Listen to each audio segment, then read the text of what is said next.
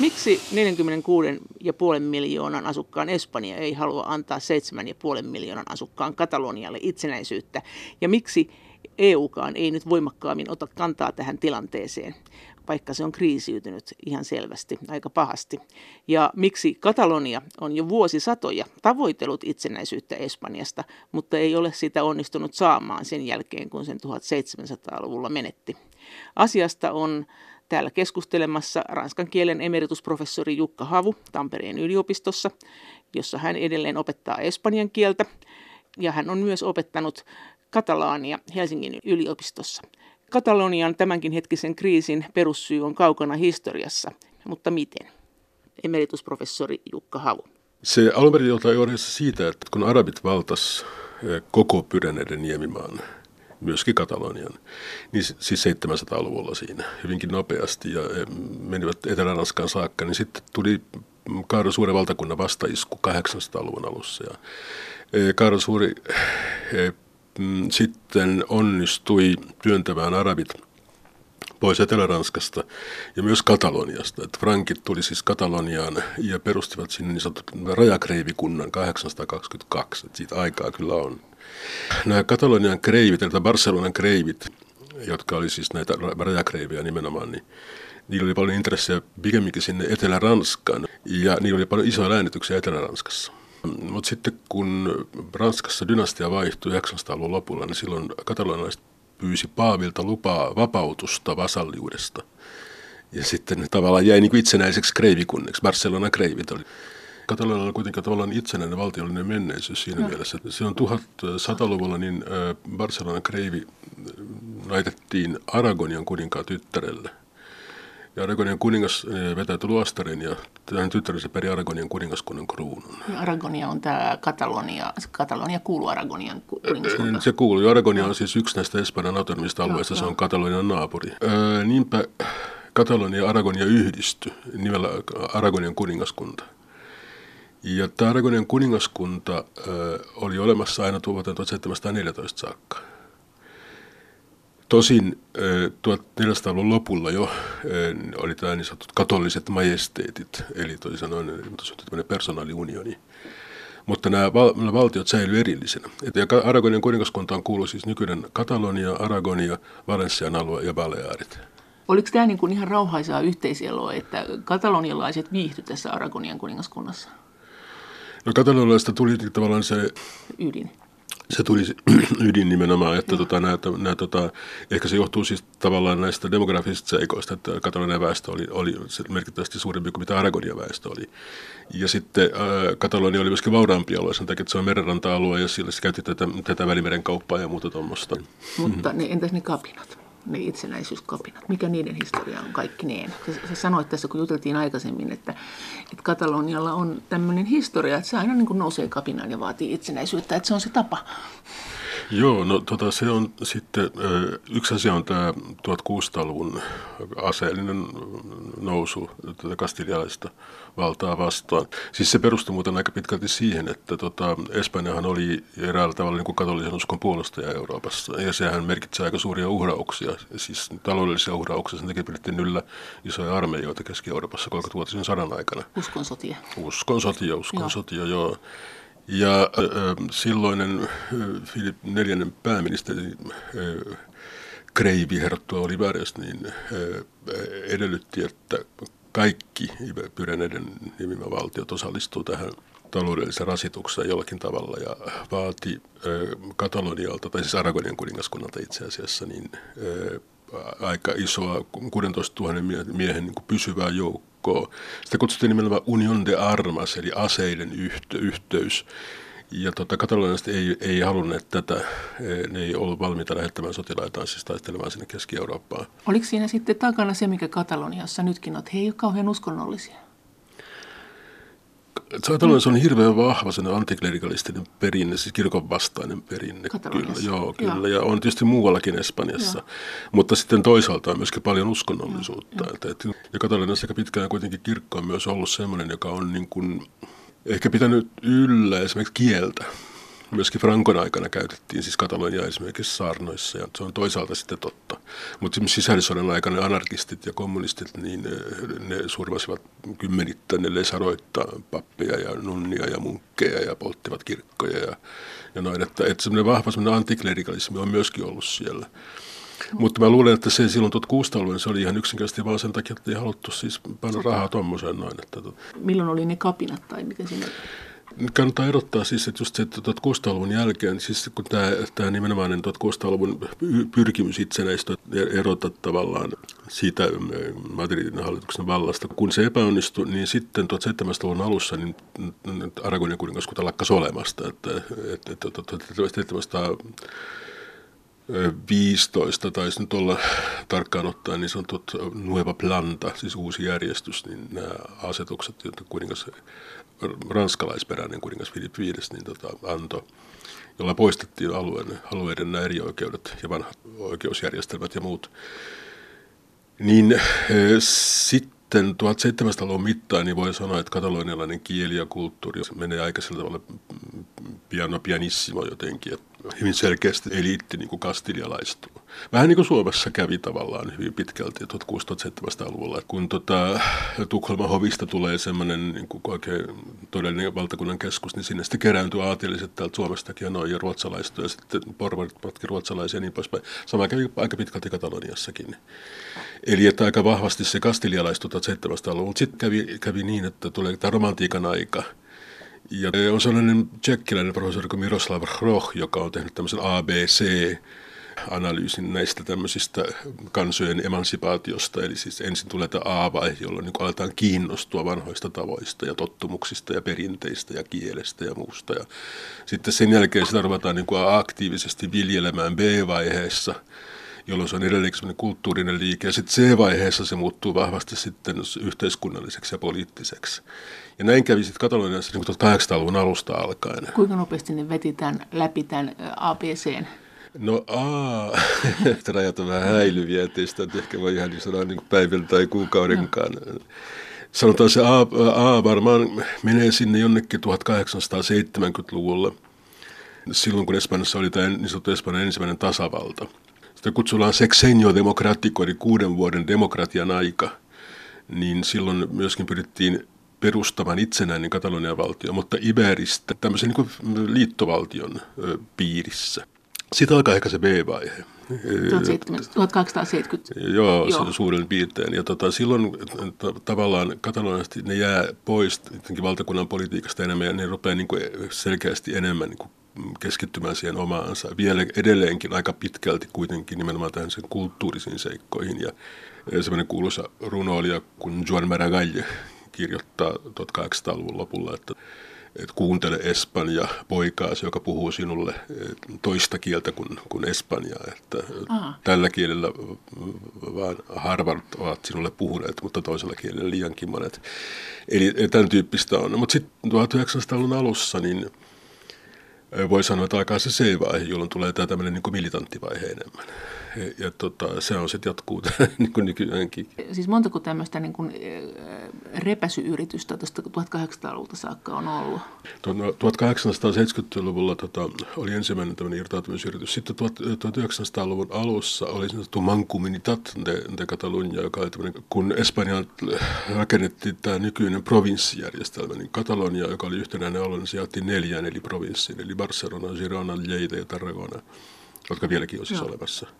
Ja tota, äh, mutta sitten tämmöinen paikallispoliitikko kuin Enrique Prat de la Rive perusti niin sanotun Mancomunidad de Catalunya, joka oli tämmöinen niin kuin, näiden provinssien yhteisjärjestö, jolla oli, joka sai, se oli tämmöinen vapaa, siis kansalaisyhteiskunnan aloite alun perin. Ja se sai aika paljon sitten niin kuin aikaankin ja, ja noin, kunnes se sitten äh, sit, kun tämä ensimmäinen diktatuuri, tämä Primo de Riveran diktatuuri sitten tota 20-luvun alussa – se ei ole vielä suoranaisesti niin kuin, tämä niin kuin itsenäistymispyrkimys, mutta sitten 1931 silloin, kun Espanja muutenkin joutui tämän vallankumousliikehdinnan kynsiin ja kuningas joutui pakenemaan maasta ja noin, niin tota, silloin katalonialainen poliitikko Francesc Macià julisti Katalonian tasavallan sieltä itsenäiseksi. Itsenäiseksi, joo. Sitä ei kestänyt kuin muutaman tunnin, koska tota, hän sitten sopi asiasta kuitenkin Madridin vallankumoushallituksen kanssa. Ja sitten yhteisestä sopimuksesta päätettiin, että, että tuota, Katalonia saa laajan autonomian, mutta osana, osana Espanjan valtiota. Tuota, se oli se tämä 30-luvun itsenäistymisyritys. Sitten 34 katalonalaiset poliitikot, silloinen autonomian hallituksen niin tavallaan johtaja, jota voi kutsua vaikka pääministeriksi, kuinka vaan Luis Companys, niin hänen ryhmänsä, niin tämä hallituksensa, niin julisti katolina uudestaan, 34 siis uudestaan itsenäiseksi, mutta heidät kuitenkin sitten vangittiin. Ja ehtikö, se, ehtikö se silloin olla itsenäinen? Ei, ei ole käytännössä. Et ei se ole ollut itsenäinen käytännössä kun sen ei, kuusi tuntia? No sen kuusi tuntia taisi Joo, mennä jo. siinä silloin, silloin tota noin, niin vuonna 1931. Et ei, ei, se, ei se ole ollut itsenäinen. Siis se, se itsenäisyys, niin se on se va- oma valtiollinen menneisyys silloin ennen vuotta 1714. Et se, on, se on se, mikä on heillä niin kuin se semmoinen valtiollisen menneisyyden mielikuvissaan on, on siis se on se valtiollinen menneisyys. Sitten sen jälkeen siihen on pyritty uudestaan, mutta ei sitä ole koskaan pyritty, pystytty saavuttamaan tietenkään. Miten, äh, kun siellä Kataloniassa on tällä hetkellä paljon ihmisiä, jotka ei ole sieltä kotoisin, sinne sinne on tullut muualta ihmisiä. Mistä päin lähinnä? Ihan muualta Espanjasta vai? Muualta Espanjasta ja sitten Espanjan ulkopuolelta myös. Eli mistä? Eli, eli tota, mistä maahanmuuttajia nyt on tullut, iso, hyvin iso osa Espanjan tulleista maahanmuuttajista latinalaisen Amerikan maista ymmärrettävistä syistä tietenkin, koska kieli on sama. Emeritusprofessori Jukka Havu Tampereen yliopistosta. Onko Espanjan valtiolla ollut niin kuin, äh, ihan systemaattinen tarkoitus äh, siinä, että sinne tuodaan muualta ihmisiä, että se katalaanien äh, niin prosentuaalinen osuus pienenisi, jolloin ehkä voisi ajatella, että se itsenäistymishalu olisi pienempi? No Frankon aikana kyllä, mutta tuskinpa sen jälkeen. Frankon aikana selvästi tietysti niin, koska siis katalainen kieli oli kielletty niin kuin kaikki muutkin vähemmistökielet. Tai sanotaan kielletty siinä mielessä, että niiden julkinen käyttö oli kielletty. Niiden käyttö oli kielletty opetuksessa, tiedotusvälineissä, hallinnossa. Ja tavallaan lähetettiin sitten muualta virkamiehiä noin, ja, ja he eivät oikeastaan nähneetkään sitä katalainen kieltä yhtään missään, koska sitä ei missään näkynyt kustannustoimintakin oli kielletty aika pitkään, kunnes sitten pikkuhiljaa se hiukan vapautui, mutta tota, mutta siis lähes koko Frankon ajan niin katalainen kieli oli aika piilossa. Kastilialaiset, jotka tuli silloin, kastiliankieliset, jotka tuli sinne silloin, niin eivät oikeastaan, ei ollut mitään tarvetta opetella katalonia. Mutta ei mitään semmoisia väestönsiirtoja ollut sentään. Ei, ei, ei, ei, ei suinkaan. Miten Franco, minkä takia Franco nimenomaan ei pitänyt katalaaneista vai oliko se, oliko se henkilökohtaisesti juuri heitä kohtaan vai eikö hän nyt ylipäänsä pitänyt tämmöisestä itsenäistymään pyrkivistä osioista Espanjassa? Näin se varmaan on, joo. Se tunnuslause oli siis, ähm, että et Espanja on yksi suuri ja vapaa, una grande y libre. Eli se on se frankolaisen ajatus, että Espanja on jakamaton, yksi ja jakamaton kansakunta. Miten tämä muu Espanja ylipäänsä suhtautuu siihen tähän katalaanien itsenäistymispyrkimykseen? No ei, eikä siinä kovin suurta sympatiota katalaanit saa osakseen kylläkään. Ei edes Paskeelta? No niiltä ehkä jonkun verran. Mutta Baskimaa nyt kannattaa muistaa sekin, että Baskimaassa niin Baskin kielisten osuus on kuitenkin vain noin neljännes koko alueen väestöstä. Ja, ja heillä on sentään kovempi itsenäisyys kuin Katalonialla. Siinä on varmaan semmoisia niin historiallisia seikkoja jonkun verran. Ja, ja tota, Sä sanoit tässä, kun juteltiin, että heillä on veronkanto-oikeus. Näinhän se on jo, ja sitähän katalonialaisia nimenomaan ei ole, ja se on niitä yksi niitä tekijöitä, jotka tietenkin on tässä taustalla. Luuletko että tämä tilanne voisi rauhoittua, jos he saisi yhtä vahvat oikeudet kuin Baskimaa, koska Baskimaahan on nyt, nyt yllättävänkin kai rauhallinen vai onko? Niin, no tietysti Baskella on myöskin semmoinen aikamoinen trauma siitä, mikä siellä oli, että siis etä ja noin, että tota, siinä kuitenkin sai surmansa niin kuin aikamoinen määrä ihmisiä, vajaa tuhat ihmistä surmattiin. Onko ne susta verrannollisia Baskien vapaustaisteluja Katalonia? Ei, ei, ei, ei, ei ole mitenkään sen takia, että tota, tätä tämmöistä väkivaltaista niin sanottua militanttia itsenäistymispyrkimystä, niin sitähän ei ole ollut jossakin määrin vasta nyt. Että tota, aikaisemminhan nimenomaan katalonian näistä itsenäismielistä on aina toivottaneet sitä, että ne on niin kuin väkivallattomuuteen pyrkiviä ja siihen koko toimintansa perustavia. Näyttääkö se nyt susta siltä, että, että ne on lähdössä paskien tielle tai väkivallan tielle? En Tämä aika hurja nämä uutiskuvat ollut. Niin on joo, mutta mä en oikein usko, että tota, tänään mä kattelin just tota, öö, se taisi olla La Vanguardia, joka on siis Barcelonan ilmestyvä lehti, niin tota, siinä näyttäisi nyt olevan niin, että nämä on aika pitkälti niin kuin, nämä tämmöiset väkivaltais, väkivaltaisuuksiin ryhtyneet ihmiset, niin ulkopuolelta tulleita monet niistä. Ketä he sitten on? No mä en tiedä, musta tuntuu, että tulee vähän sieltä sun täältä, että on aika paljon, vähän niin kuin Ranskassa on aika paljon tämmöisiä, niin kun Ranskassa on nimellä casseur, niin kuin rikkoja, että tota, ne tulee vain niin osoittaa mieltä riehumaa jo, että rähisevää, että se on niin kuin kivaa. Mutta täytyy muistaa, että tota, valtaosa näistä mielenosoituksista on tietenkin ollut rauhallisia, että ne on ollut siis semmoisia massiivisia mielenosoituksia, joissa on ollut puolikin miljoonaa ihmistä tai vähän enemmänkin ehkä tämmöiset väkivaltaiset mielenosoitukset, ne on kuitenkin vain pieni osa tätä liikehdintää siis. Miten suuri osa Katalonian väestöstä haluaa sitä itsehallintoa tai ehkä itsenäisyyttä? Kuinka, kuinka tarkkaan se on nyt sitten ylipäänsä missään tutkimuksessa jäsennetty, että mitä he oikein haluavat, kenelle riittää veronkanto-oikeus, kuka haluaa itsehallinnon, kuka haluaa itsenäisyyden? No siitä on tilastoja vaikka kuinka paljon. Mä nyt otan tästä yhden, joka on tämä tämmöinen niin kuin, virallisempi tilasto. Niin, ja tähän kannattaa nyt sit ehkä muistaa se, että Kataloniassa valmisteltiin niin itsehallintolain uudistus 2005 tai vähän aikaisemminkin aloitettiin jo, mutta, tota, mutta sitten se vietiin Espanjan parlamenttiin vuonna 2006 ja parlamentti hyväksyi sen. Mutta sitten oikeistopuolella Partido Popular vei sen perustuslaki-tuomioistuimeen ja tuomioistuin vesitti aika pitkälle tämän itsehallintolainsäädännön. Mutta se vain, että 2010, kun tuli sitten tämä tuomioistuimen päätös, jossa tota, tämä itsehallintoesitys oli vesitetty, niin tässä voi ottaa muutamia tämmöisiä tota, tilastolukuja. Mm, vuonna 2005, siis ennen kuin tämä meni sinne Espanjan parlamenttiin tai itsehallintoesitys, niin silloin katsotaan itsenäistä valtiota kannattavien määräksi noin 13-14 prosenttia. Siis ihan kokonaan, että et ne ei olisi enää Espanjassa. Niin, joo, just joo, aivan joo, oikein. Jo. Eli siis aika pieni prosenttiluku. Joo.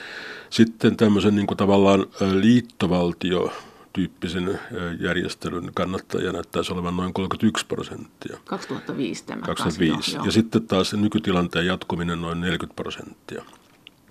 Mutta sitten 2016 niin silloin tämä itsenäisen valtion kannatus oli noussut 41 prosenttiin tai 41-42 siis, Siis noin, noin 10 vuotta, niin täysin itsenäistä, se on noussut 13-41. joo, kyllä. Joo, joo. joo. Ja tämä, tämä liittovaltio on taas sitten vähentynyt 31-21 suurin piirtein. Ja taas nykytilanteen jatkuvuus 40 prosentista pudonnut 26,5. Eli äh, kyllähän tässä tietenkin täytyy sanoa, että on tässä jotenkin tavallaan ehkä vähän taitamatontakin politiikkaa ollut. Mikä siellä niin kuin iskee katalaanien sydämeen? Mikä repliikki?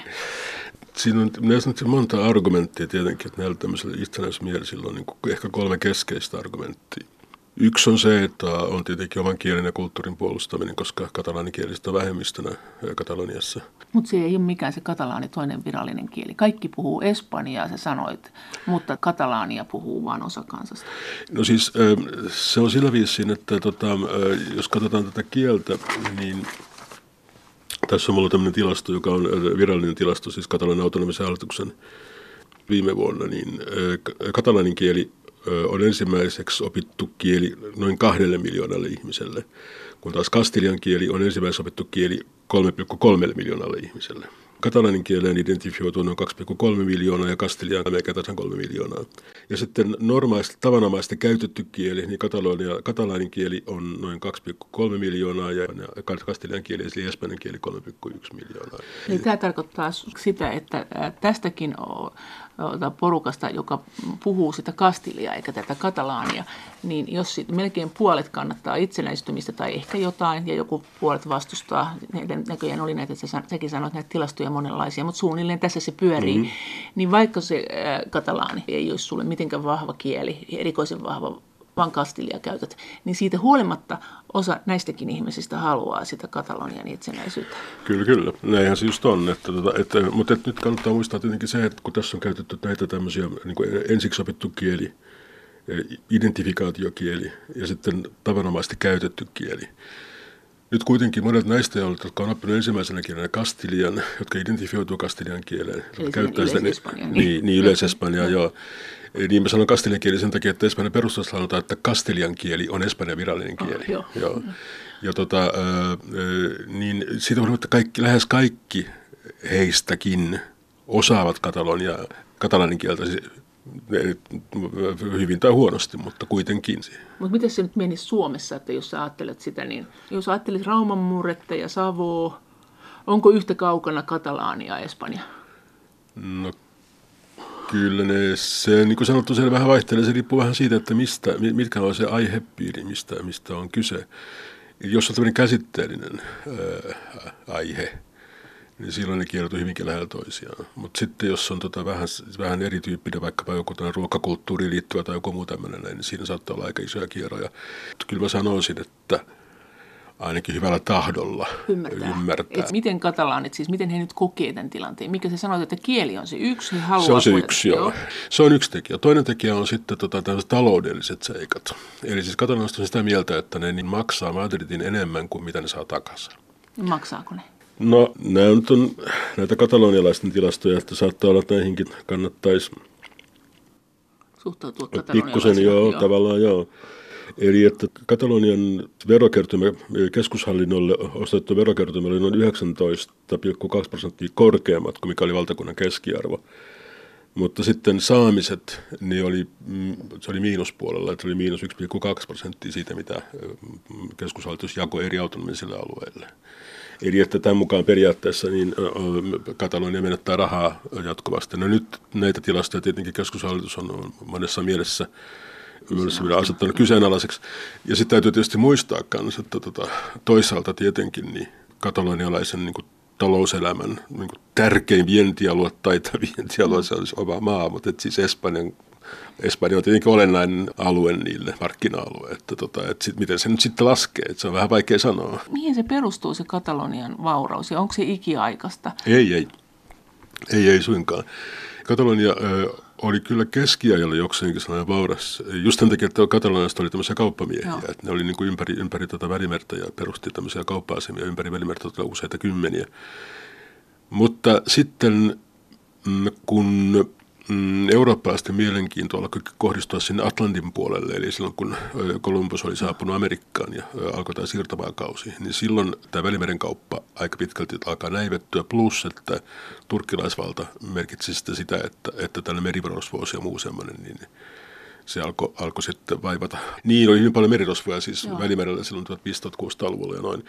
Niin silloin Katalonia köyhtyi merkittävästi. Että se oli niin köyhää aluetta pitkään 1600-1700-luvulla. Kun 1700-luvun lopulla sitten alkaa, se on ensimmäinen niin kuin tavallaan niin kuin asteittain teollistunut alue. Että se alkaa niin kuin tämmöisellä tekstiiliteollisuudella ja sitten tekstiiliteollisuuden tuotteita viedään ympäri Eurooppaa ja noin. Ja siitä se sitten pikkuhiljaa lähtee liikkeelle. Sitten mm, 1800-luvun mittaan syntyy sitten hyvinkin mittavaa teollisuutta Kataloniaan. Katalonian ja Baskimaahan.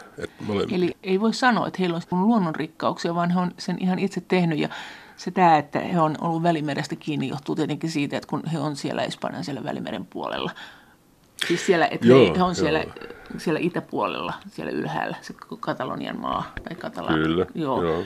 Tämä rikkaus, niin tämä voisi olla ihan missä muuallakin puolella tahansa Espanja. On kuullut sen kulttuuriin joku yrittäminen?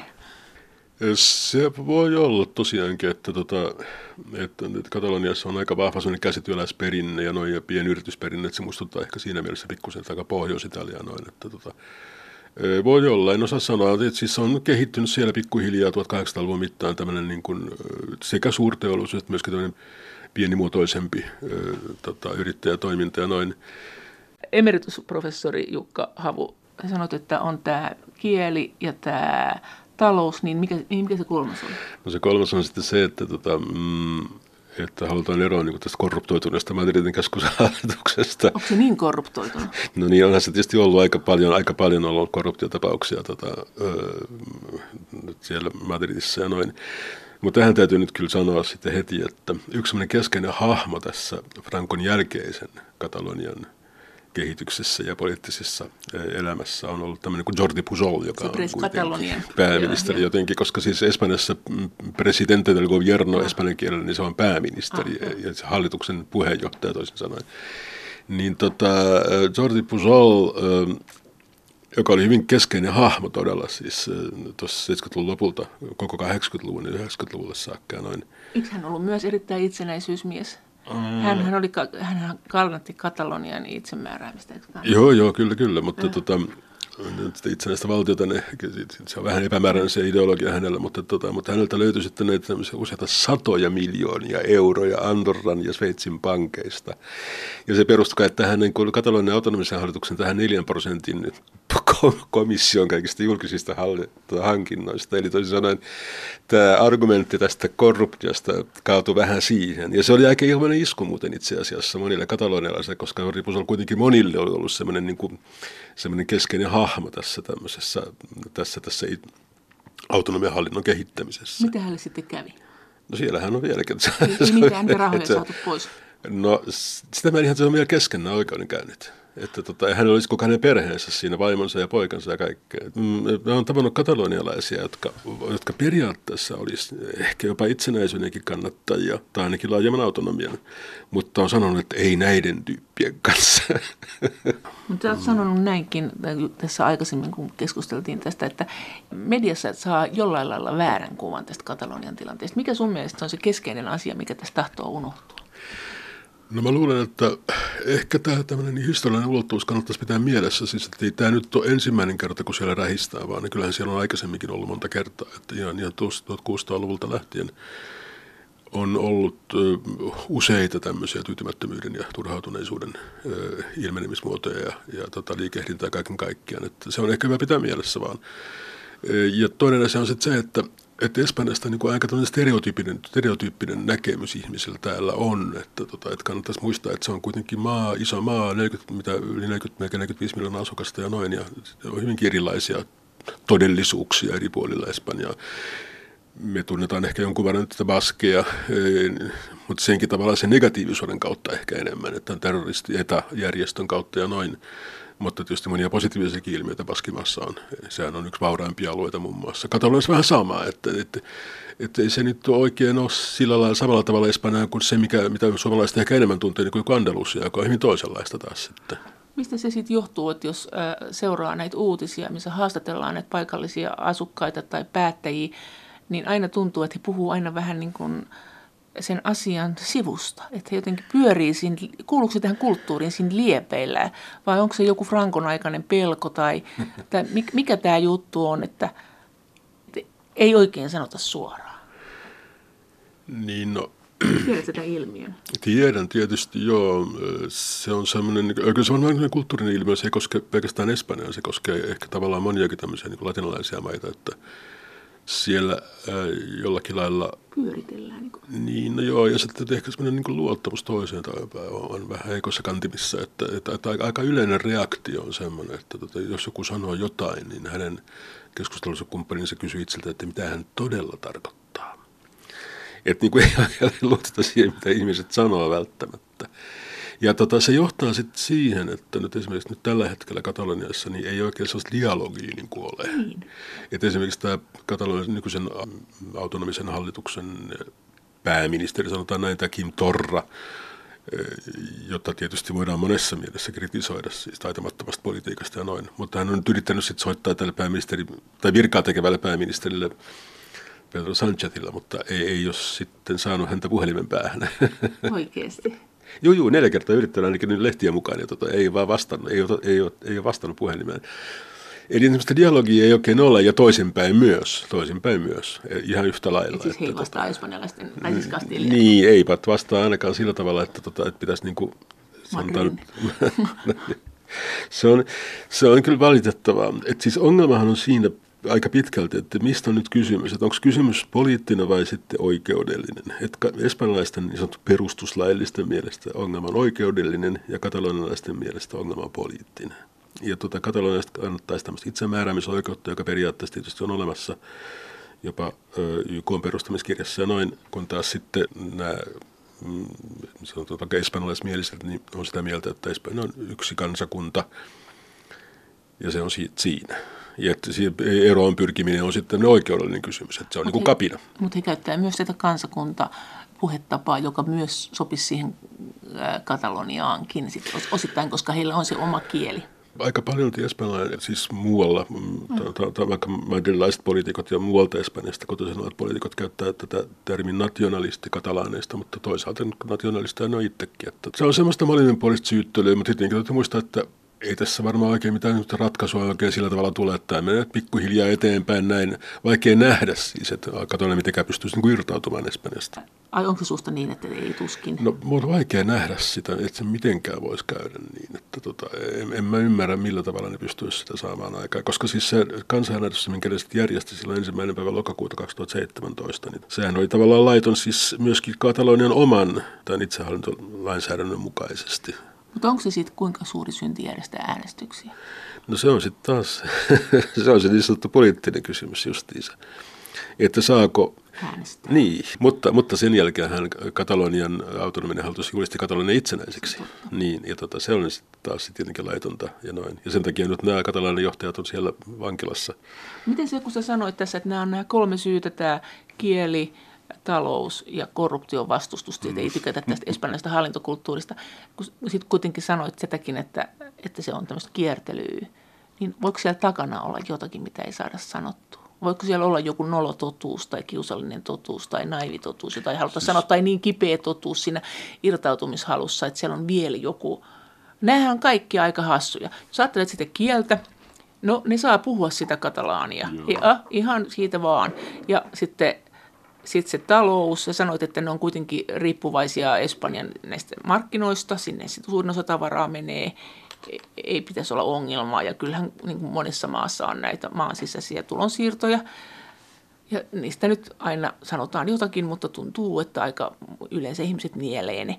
Ja sitten tämä korruptio, sä sanoit, että niillä on itselläkin korruptiota. Hmm. Niin sitten tästä jotenkin jää vielä puuttumaan jotakin. en mä tiedä, siis kyllä mä luulen, että tuossa ne suurin piirtein on. Se, mitä sanoit tuosta kielestä esimerkiksi, niin tuossa nyt nähtiin, äsken just todettiin, että, tota, että katalaanit on itse asiassa niin äidinkieliset katalaanit, ihan puhtaasti äidinkieliset katalaanit, on vähemmistönä jo. Ja ne on kehittänyt siitä niin sosiolingvistisessä tutkimuksessa tämmöisen käsitteen kuin lingua propria, niin kuin oma kieli. Ja että tämä katalaanin kieli on tämän alueen oma kieli. Ja tota, mutta Espanjan perustuslain mukaan ää, kastelian kieli on Espanjan valtion virallinen kieli ja jokaisella espanjalaisella on velvollisuus osata sitä ja oikeus käyttää sitä. Näin se pykälä kuuluu. No se tarkoittaa sitä, että jos jokaisella espanjalaisella on velvollisuus osata sitä, niin periaatteessa jokaisella katalonialaisellakin on velvollisuus osata sitä. Ja jokaisella, joka ei osaa katalaania, niin pitää olla oikeus hoitaa asioita espanjaksi, mm, kastilian kielellä ei, ei sitä meikäläinen pitäisi niin millään tavalla kummallisena. Että se on tavallaan ihan niin kuin, siellä olisi voinut periaatteessa syntyä tämmöinen niin positiivinenkin kaksikielisyystilanne, mutta se nyt ei vaan ole mennyt niin. Emeritusprofessori Jukka Havu, no miten tämä poliisit ja nämä tuomioistuimet? Paljonko tästä on puhuttu? Onko siellä muualla Espanjassa täydellinen kannatus näille isoille tuomioille, mitä nyt on saanut nämä itsenäisyys, niin, johtajat, jotka on, jotka on kannat... Mielisten, joo, mielisten puolueiden joo. johtajat, joo. Yleinen keskustelu mediassa no, ja oikeusopinit. Kyllä se varmaan, niitä pidetään aika kovina rangaistuksina. Eikö se ole monta, siis toistakymmentä vuotta? 13 oli oikein korkeimmat, joo. joo. Ja, ja niitä pidettiin siis tavallaan niin pidätettyinä niin, niin tota, tutkinto, tutkintovankeudessa niin pari vuotta, että tota, se on aika, aika pitkä aika.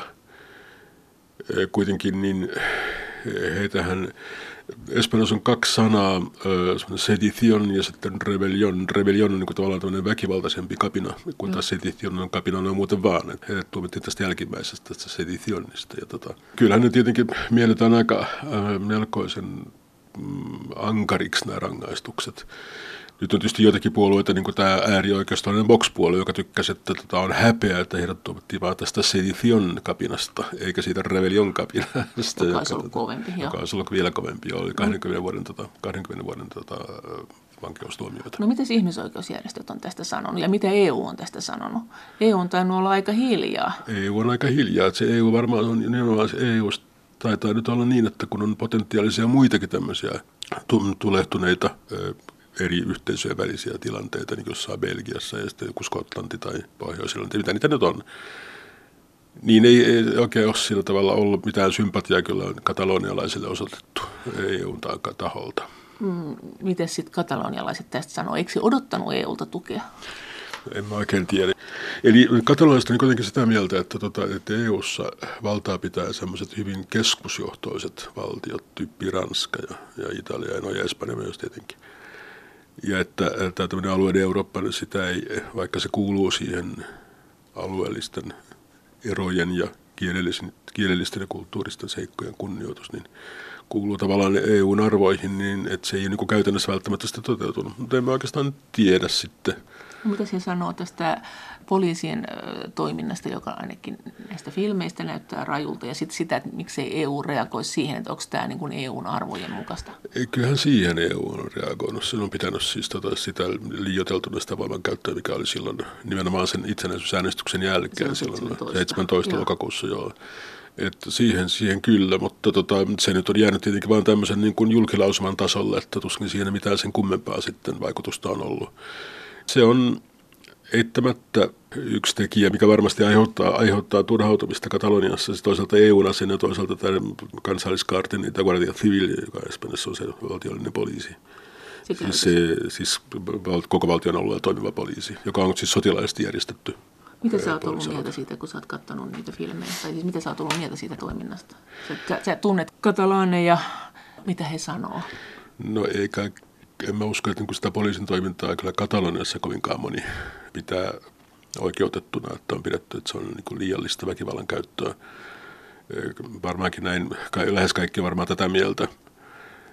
Aika hyvä esimerkki on tavallaan ehkä tämä oikeistopuolue, tämä Partito Popular, joka on ollut vahvasti nimenomaan tämmöisen itsenäistymispyrkimysten tukahduttamisen kannalla ja myöskin tämän, tämän tota, autonomian peruuttamisen kannalta – kannalla. Siis kokonaan peruuttamisen?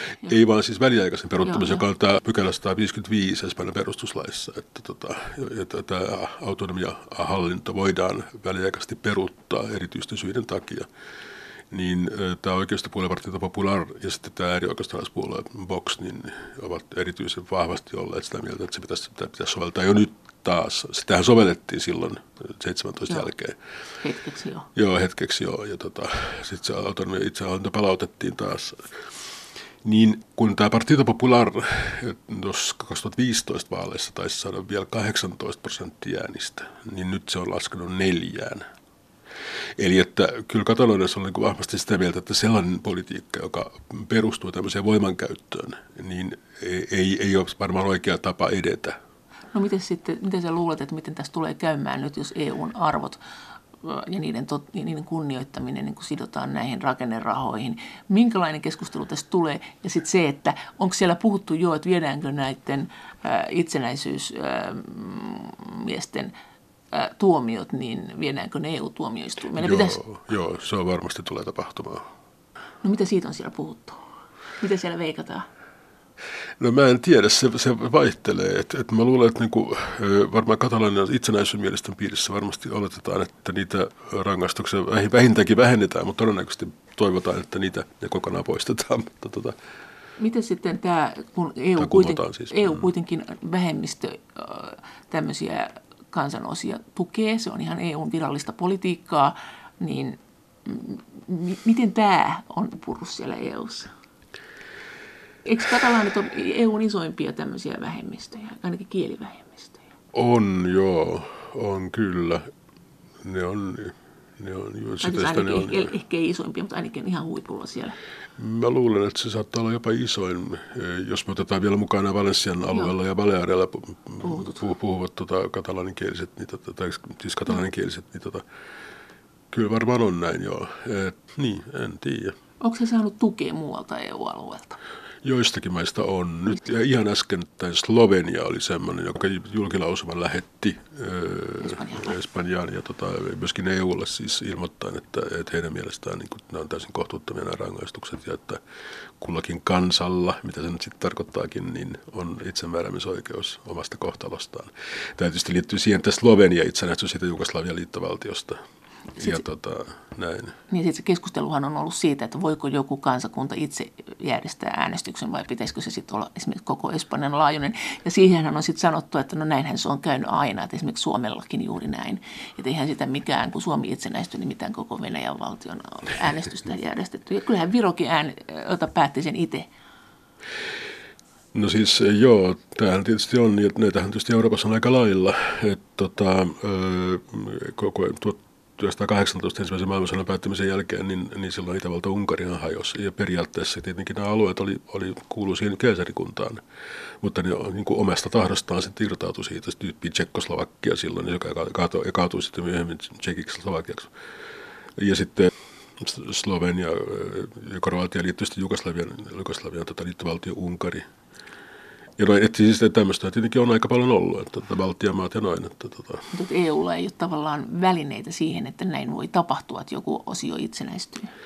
Mä luulen, että ei. Ja mä luulen, että EU on aika vahvasti periaatteessa sitä vastaan jopa. En mä usko, että siellä kannatetaan ollenkaan tämmöisiä niin liikehdintöjä, musta tuntuu. Kyllähän Skotlantiin suhtauduttiin ihan myönteisesti. Joo, mutta siihen suhtauduttiin myönteisesti sen takia, että se on tavallaan kuuluu siihen yhdistyneen kuningaskuntien tai yhdistyneen kuningaskunnan omaan lainsäädäntöön, että tämä on mahdollista. Eli siis toisin sanoen, että Lontoon parlamentti ei pannu vastaan, vaan tämä myönnettiin sieltä Westminsteristä, että tämän kansanäänestyksen saa pitää.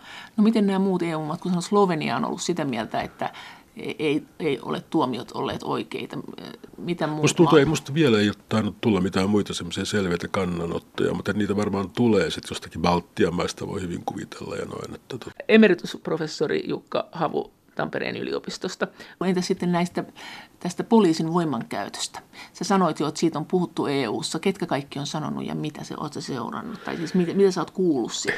En mä, en mä ole niin tarkkaan sanonut, että tietäisin mikä taho, mikä taho ja mm. EU-sta, mutta kyllä musta tuntuu, että EU niin virallinenkin kannanotto tässä on ollut se, että on, on liiallista voimankäyttöä ja on, on pidetty sitä hiukan yliampuvana toimintana, mutta tota, niin kuin aikaisemmin sanoin, niin se varmaan jää kuitenkin tavallaan semmoisen puheen tasolle, ettei siinä mitään, mihinkään toimenpiteisiin ryhdytä, eikä Espanjan hallituksella tietenkään edellytetä mitään, mitään erityisiä muutoksia omassa politiikassaan ja toiminnassaan. Tämä on eittämättä sellainen monimutkainen kysymys.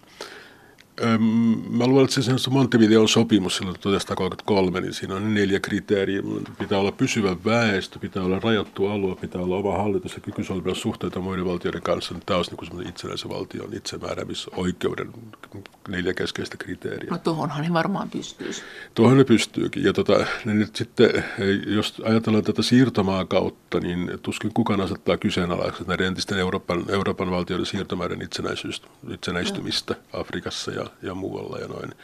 Ja myöskin tietysti Espanjan siirtomaiden, nehän periaatteessa ei ole edes siirtomaita Amerikassa, vaan ne oli niin kuin nimenomaan ihan Espanjan alueita, ihan siinä kuin mikä tahansa Katalonia tai Kastilia tai mikä tahansa muu ja ne itsenäistyi silloin sitten parista vuotta sitten 1810-1825 valtaosa niistä ja Kuubasta vähän myöhemmin. Et kyllähän jos halutaan niin tämmöinen juristerian puolelle mennä, niin tapauksia vaikka kuinka monta ja minkälaisia tahansa. Jossa, jossa eri valtiot itsenäistyy. Niin, eri valtiot itsenäistyy ja eri tavalla ja miten, miten se nyt sitten lähtee käyntiin. Mutta eihän Espanjassa näin on sanottu tosiaankin, että, tota, että, että se, jos on kansanäänestys Katalonian itsenäistymistä, se pitäisi olla koko Espanjan alueella pidettävä kansanäänestys, johon tiedetään kaikki, mitä siitä sitten tulee. Miten nämä tulevat vaalit, miten ne tulee vaikuttamaan tähän, että onko Espanjassahan on nyt vaalit marraskuussa, Joo. ja äh, miten näissä vaaleissa tämmöinen Katalonian itsenäistymistä ymmärtävien ja kannattavien tahojen suhteessa vastustavien, miten nämä valtasuhteet on nyt muuttumassa? No katalaanis mielessä tämä on tietysti valtakunnan tasolla ihan pieni vähemmistö, vaan että tota, ettei heidän, heidän painoarvonsa niin kuin valtakunnan politiikassa ole juuri minkäänmoinen. Kun sä sanoit äsken, että sä et usko, että Katalonia tulee itsenäistymään edes rauhanomaisesti, mutta entäs jos he lähtee tuolle Baskien tielle? Ei se auta mitään. Ei se auta mitään. Miten se Espanja perustelee sen, että ne ei päästä niitä menemään? Sanoiko että me halutaan teidän rahat? Ei ne niin sano tietenkään. en mä tiedä, siis että, onhan se tietenkin totta jossakin mielessä, että Espanja on ollut niin kuin yhtenäinen valtio nyt ainakin vuodesta 1715 sanotaan nyt näin, että onhan sitten mennyt aika pitkä aika. Siis se on se, mm, se vuosiluku, jolloin nämä, tämä Karagonian kuningaskunta, sen olemassaolo lakkas. Ja siitähän tietysti paikallista väestöä kysytty silloin mitään, mutta se oli sitä itsevaltiuden aikaa. Et onhan Kataloniassakin tietenkin hyvin paljon ihmisiä, jotka tykkää, että tota Espanja on yksi ja jakamaton. Että ei, ei, ei, eivät kannata siis tätä itsenäisyyttä. Mutta mut siellä on kuitenkin näitä ei-katalaaneja, jotka kuitenkin kannattaa tätä itsenäistymistä. Se on totta, joo. Se on totta kyllä. Ja tota, kyllä mä semmoisenkin olen tosiaan tavannut paljonkin, että tota, jotka niin identifioituu katalaaneiksi tai katalonialaisiksi ehkä pikemminkin, jotka ovat sitten espanjan kielisiä kyllä ja noin, mutta osaavat katalaania ja osaavat sitä käyttääkin ja noin, mutta, tota, mutta ovat siis jopa tämän itsenäistymisen kannalta, mikä on tietysti kuostaa vähän omituiselta noin. Emeritusprofessori Jukka Havu Tampereen yliopistosta. No miten Espanja selittää tätä Katalonian tilannetta EU-hun päin? No Espanja selittää varmaan aika tavalla samoin kuin mitä se selittää niin omillekin kansalaisilleen, katalonialaisen lukuun ottamatta sitten, että, tota, että Espanja on yksi kansakunta. Ja siitä ei voi erota, ellei koko kansakunta sitten ole samaa mieltä, että annetaan jonkun osan sitten siitä erota. Että tota, mutta että tässä tietenkin EUlla varmaan on siinä mielessä, sanotaan vaikka housut tutiseen, Tota, että on tietysti muitakin, niin kuin on Flanderia, Vallonia ja sitten on Korsika Ranskassa esimerkiksi, että tämän tyyppisiä. Ja Italiassa oli nyt tietysti Salvini on onnistunut vetämään sen leegansa sinne eteläänkin, mutta alun perinhan se oli se Lega Nord, joka, joka erota, niin. niin, puhui sitä Padania valtiosta siellä Pohjois-Italiassa. Ja, eli, e, eli paljon siellä tulisi tämmöisiä maita, joilla olisi tämmöisiä vastaavia ongelmia, jotka pelkää, että tämä leviää, tämä ilmiö, että halutaan itsenäistyä. Että Ranskalla on... No Korsikalle lähinnä ei muut. Voisiko Korsika haluta lähteä? Kyllä kai siellä saattaa olla sellaista henkeä, mutta, tota, mutta se olisi kyllä Korsikalle varmaan kyllä aikamoinen taloudellinen katastrofi, jos se lähtisi, koska Ranska kyllä syytää sinne rahaa vähän samoin kuin Pohjois-Irlanti elää oikeastaan Britannian kustannuksella, niin vähän samoin Korsika elää kyllä Ranskan kustannuksella.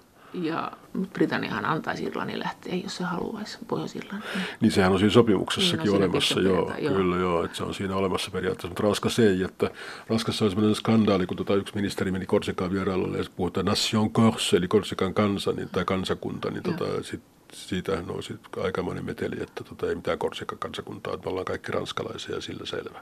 Sitten Italiassa oli, oli tämä pohjoinen eteläasetelma, joka nyt ei ole niin kuuma, mutta se, Mut voi... Se, se, voi tulla uudestaan kyllä. Joo, ja mitäs muita sitten on? No Belgia on semmoinen ongelmallinen alue. Voisiko siis, se hajota sun mielestä? No mä luulen, että se ei hajoa, mutta että kyllähän on aika vahvoja tämmöisiä varsinkin flaamilaisia liikkeitä, jotka on sitä mieltä, että tämä, tämä vallan pelkkä painolasti niille. Että se on hyvinkin vahva siellä todella.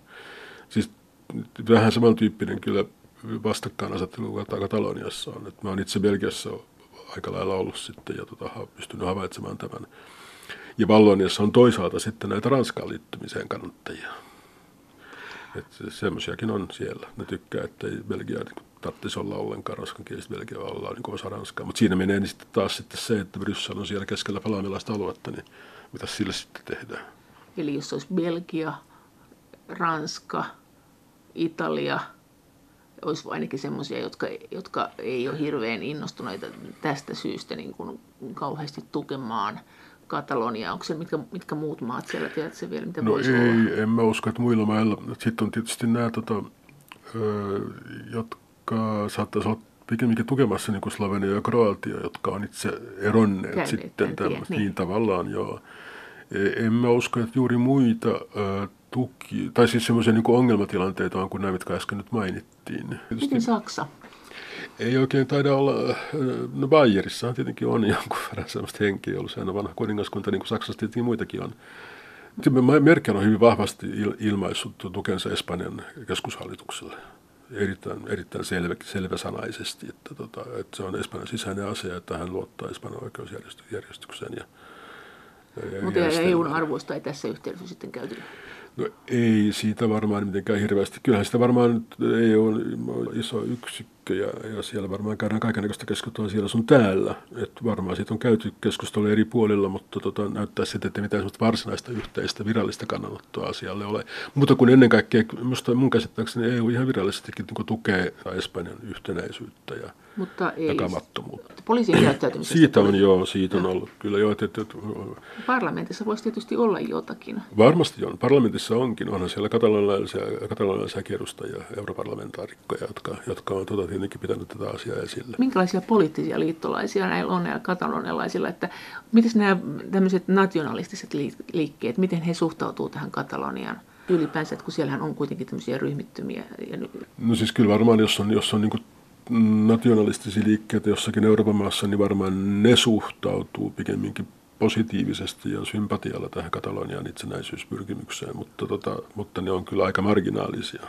Onko se Kataloniassa niin, että semmoinen, joka kannattaa sitä itsenäistymistä, niin hänet leimataan tai itsemääräämisoikeutta tai itsehallintoa enemmän, niin hänet leimataan populistiseksi?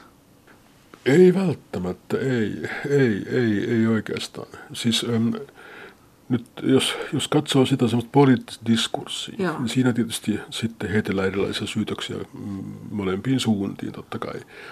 Ja tota, mm, mm, valtakunnalliset puolueet pitää itsenäisyysmielisiä niin kuin rasisteina, xenofobena eli, siis, eli tota, muukalaisvihamielisinä – ja nationalisteina, jotka haluavat rikkoa Espanjan. Tämä on, tämä on se rompera Espanja, on se termi espanjan kielellä. Rikkoa Espanja, murtaa Espanja. Nyt se on ihan semmoinen tavallaan tietenkin, se on enemmän populistista diskurssia, koska eihän katalonialaisten päämääränä on murtaa Espanja, vaan saavuttaa itsenäisyyttä. Se sivutuottona tulee sitten se, että Espanja hajoaisi. Mutta mistä se rasismi siihen tulee?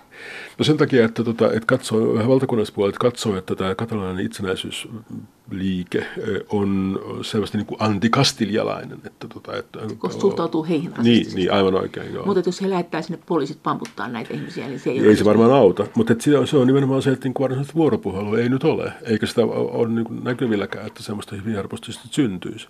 Siis mä luulen, että kaikki aika paljolti tulehtui nimenomaan sen itsehallintolain uudistamisen yhteydessä silloin, silloin 2010, kun se tota, perustuslakituomioistuin vesitti sen itsehallintolakiesityksen, joka oli siis, kuten sanottu, mennyt parlamentissa lävitte, niin sen jälkeen se itsenäisyysmielisten kannatus siitä jostain 13-14 prosentista on papahtanut sen noin 50 prosenttiin. Mistä se tulee se muukalaisvastaisuus? Mä luulen, että se on ehkä enemmän vähän sellaista populistista diskurssia nimenomaan. Että, sä näet, tota... että itse asiassa Kastilian porukka onkin, tai nämä valtapuolueet Kastiliassa, niin ne käyttää populistista diskurssia. Jotkut niistä käyttää ainakin joo. Että nimenomaan ne, jotka... Siihen, jos ajattelee koko Espanjaa, niin okei, toki Katalonian tilanne on hyvin ongelmallinen ja vaikuttaa tietysti koko Espanjan tilanteeseen, mutta onhan Espanjalla paljon muitakin ongelmia tietysti. Tämä, Mihin kaikkeen tämä liittyy, tämä Katalonia Espanjan ongelmissa? Mä luulen, että se on aika helppo käyttää niin poliittisen diskurssin välineenä, koska se on sellainen tunteenomainen seikka. Niin, muualla Espanjassa kataloniassa aika usein suhtaudutaan sillä tavalla jotenkin negatiivisesti. Oli ne syyt sitten mitä tahansa. Yksi niistä on tietenkin tämä itsenäistymispyrkimys, mutta muutenkin semmoinen erilaisuus. Erilaisuudesta ei yleensä tykätä mitenkään hirveästi. Onko se historiallisesti ollut näin vai lähtikö tämä tämä suhtautuminen katalaaneihin ja Kataloniaan, niin lähtikö se siitä 2010 äh, itsenäisyys? Äh, Ei, se on paljon vanhempi. Siitä on havaittavissa aika paljon esimerkkejä myöhäiskeskiältä ja varhaiselta uudelta ajalta, mutta sitten ennen kaikkea 1800-luvun loppupuolelta sitten nykypäivään saakka, niin se on aika tavallinen ilmiö tosiaankin. Siinä on niin kuin aika vanhaakin pohjaa, eli, eli jopa, jopa siis myöhäiskeskiajalla, niin – Katalonian oma dynastia, se sammutut 300-luvun lopulla. Sitten 1412 valittiin niin kuin kuningas, uusi kuningas Kastilian puolelta. Ja tota, aika selvästi käy ilmi, että hän ei niin kuin sillä tavalla arvostanut näitä katalonialaisia, mutta se ehkä johtui silloin siitä, että tota, että niitä pidettiin vähän niin kuin tavallaan semmoisena maalaismaisena noin ja puhuu niin kuin murretta tavallaan ajateltiin silloin varmaankin, että tota, ei, ei, ajateltu sitä, että se on niin kuin ihan oma kielensä ja noin. Mutta se on tietysti aika, jolloin on nyt vähän vaikea saada selvää. Sitten tota, tietenkin nämä tämmöiset, se itsenäistymispyrkimys ja muu, niin se on sitten jättänyt jonkun verran leimaa, mutta ehkä ennen kaikkea sitten kuitenkin 1800-luvun alusta alkanut tämä tämmöinen emansipaatiokehitys jonka rinnalla kulkee tämmöinen taloudellinen muutos. Eli toisaalta Katalonista pikkuhiljaa niin yhdestä Espanjan köyhimmistä alueista tuleekin pikkuhiljaa selvästi vaurain alue Espanjassa. Niin silloin myöskin katalonialaisten niin oma hyväisyys tavallaan rupeaa korostumaan. Ja, ja he ovat sitä mieltä, että espanjalaiset on laiskoja eikä tee töitä ja noin. Että, tota, että tämmöinen asenne on, on kyllä varmaan aika yleinen Kataloniassa todellakin, että me, me niin kuin maksataan ja ne vaan Eli tämä, tämän tyyppinen asenne on tietenkin sellainen, mikä herättää sitten vastustusta ja, ja tota, tyytymättömyyttä muissa espanjalaisissa. Ja sitten tietenkin nyt 1900-luvun mittaan on ollut niin paljon näitä tämmöisiä yhteen törmäyksiä. Toisaalta esimerkiksi just näiden Espanjan diktatuurien sen, sen Primo de Riveran aikana 20-luvulla ja sitten Frankon aikana noin, niin, tota, sitä on pidetty katalonialaisuutta jotenkin sen, ei semmoisena oikeana espanjalaisuutena. Ja kun tämä frankolainen ideologia kuitenkin oli aika vahvasti sitä, että Espanja on yhtenäinen yksi ainoa kansakunta ja jakamaton kansakunta, niin sitten kaikki, mitkä oli sitä, siitä jotenkin poikkeavia, niin niitä pidettiin niin kuin, sitten tota, epätoivottavina ilmiöinä. Näin sanoi emeritusprofessori Jukka Havu Tampereen yliopistosta. Kiitos teille kaikista kommenteista ja viesteistä ja kaikki viestit ovat erittäin tervetulleita. Niitä voi lähettää sähköpostissa osoitteeseen maija.elonheimo.yle.fi ja sen lisäksi me voimme keskustella näistä asioista yhdessä Twitterissä.